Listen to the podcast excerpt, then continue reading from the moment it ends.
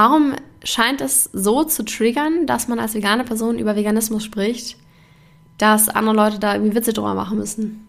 Es scheint ja irgendwie so ein Punkt in nicht veganen Menschen zu erwecken.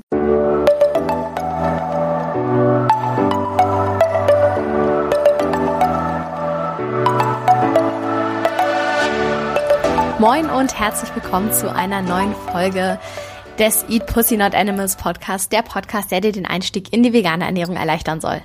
Moin, Zen, meine Freunde, herzlich willkommen zu einer neuen Podcast-Folge von mir. Ich habe heute wirklich einen super coolen Spruch mitgebracht für die heutige Episode von Omni Bullshit. Und zwar einen richtig witzigen Witz, den ich schon so oft gehört habe. Woran erkennt man einen Veganer? Richtig, er erzählt es dir. Ich habe nicht mitgezählt, wie oft ich diesen Spruch schon gehört habe, aber äh, und immer noch höre. Das Ding ist, es ist jetzt nichts, wo ich irgendwie mich angegriffen fühle oder verletzt fühle oder so denke, oh, ne, warum schreiben Leute so böse Sachen über mich? Aber ich möchte trotzdem mal kurz darauf eingehen, weil es eigentlich man das ganz gut analysieren kann, finde ich. Erstmal ist es zwar so, dass das die meisten Menschen sagen, dass man vegane Leute direkt daran erkennt, Entschuldigung, direkt daran erkennt, dass sie es einmal zählen. Auf der anderen Seite muss man aber sagen, was ist die Alternative? Weil wenn du jetzt beispielsweise in ein Restaurant gehst mit nicht veganen Freundinnen oder Bekannten und dann bestellst du irgendwas, dann wird es ja zwangsläufig auffallen, dass du sagst, ich hätte gerne meine Pizza ohne Käse oder können Sie das und das vegan machen oder was habt ihr an veganen Sachen da? Oder ich hätte gern Pommes und Salat, denkt sich wahrscheinlich dann auch jede Person erstmal, hä? Warum, wenn du das Schnitzel haben kannst? Und so fällt es halt früher oder später auf. Oder wenn du zu Familienfesten eingeladen bist, klar musst du das dann sagen, wenn du möchtest, dass die Menschen da irgendwas Veganes für dich bereitstellen oder du deinen eigenen Kram mitbringen musst. Also man ist doch oft in Situationen, wo man irgendwie was isst oder wo es ja irgendwas ernährungstechnisches passiert, sodass man zwangsläufig nicht an dieser Konversation vorbeikommt oder nicht an diesem an dieser veganen Bekenntnis vorbeikommt, so wo es einfach automatisch so ist, dass man darüber spricht. Und ich finde das auch überhaupt nicht verwerflich, weil das ist ja so nicht, dass vegane Menschen nur aus Veganismus bestehen, ich schon, aber es ist schon irgendwie ein großer Part des Lebens, weil es ja erstmal, so erstmal Essen ist ein großer Part des Lebens, also zumindest ist es bei mir so. Und auch alles darüber hinaus. So eine vegane Lebensweise umschließt ja nicht nur das Essen, sondern auch Kleidung, Verhütung, wie wir es in der letzten Podcast-Folge hatten. Es umschließt, was du für Bett in den Leben kaufst. So, also das ist ja so ein ausgeweitetes Thema, was so viele Lebensbereiche umfasst. Und deswegen finde ich das überhaupt nicht dramatisch, wenn man da auch einen Hype, sag ich mal, drum macht. Also, was heißt Hype? Ich meine, dass man das halt äh, in, in seinen Lebensmittelpunkt stellt. Finde ich völlig legitim, weil es einfach auch einen großen Part des Lebens beeinflusst und ändert und man ja halt auch seine Werte damit verknüpft. Deswegen, warum Warum stört es den Menschen? Warum scheint es so zu triggern, dass man als vegane Person über Veganismus spricht, dass andere Leute da irgendwie Witze drüber machen müssen? Es scheint ja irgendwie so ein Punkt in nicht veganen Menschen zu erwecken, der schreit, oh mein Gott, jetzt hat die Person mir schon wieder gesagt, dass du vegan ist, dies und das. Vielleicht fühlt sich die nicht vegane Person in dem Sinne angegriffen, dass sie selber ein schlechtes Gewissen bekommt, weil sie es vielleicht auch gern wäre oder auch gern weniger Fleisch essen würde, I don't know, das hatten wir auch schon, das ist ja das sogenannte Meat Paradoxon ähm, oder Meat Paradox, wie auch immer. Ich denke, dass es auf jeden Fall daher rühren kann.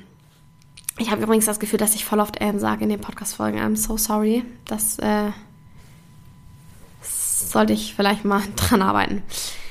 Auf jeden Fall ist das der erste Punkt. Und dann finde ich persönlich auch, und da habe ich neulich ein cooles TikTok zu gesehen. Tatsächlich wird zwar VeganerInnen immer unterstellt, sie würden dieses Thema aufbringen, aber meistens ist es gar nicht so. Meistens sitzt man einfach da, isst sein veganes Schnitzel oder was auch immer. Und die anderen Menschen sind dann, kommen dann an und fangen halt irgendwie Diskussionen an. So, ja, warum ernährst du dich denn vegan? Oder nicht unbedingt Diskussionen, vielleicht sind sie auch einfach nur neugierig, was ja völlig cool ist. So, ich freue mich darüber, wenn ich so Fragen höre, meistens. Wenn sie nicht direkt mit irgendwelchen unterschwelligen Whataboutism-Vorwürfen verbunden sind.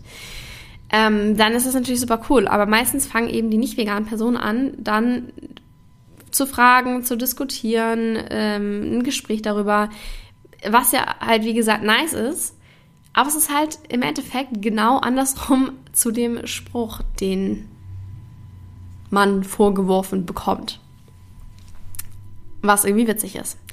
Und noch, mm, was mir gerade noch einfällt, natürlich reden vegane Menschen über Veganismus, weil es ist ja nicht nur, wie man sich ernährt, sondern es steckt ja auch ein Aktivismus dahinter. Man möchte ja Tiere schützen. Und das geht nicht, wenn man das alles für sich behält und im stillen Kämmerlein tut, sondern das geht, indem man rausgeht und Menschen über die Verhaltens, äh, über, über die Tierhaltungsweisen aufklärt, darüber, was passiert, was darüber aufklärt, was mit äh, diesem Planeten passiert, wenn wir weiterhin so viel Fleisch essen, wie wir es aktuell tun.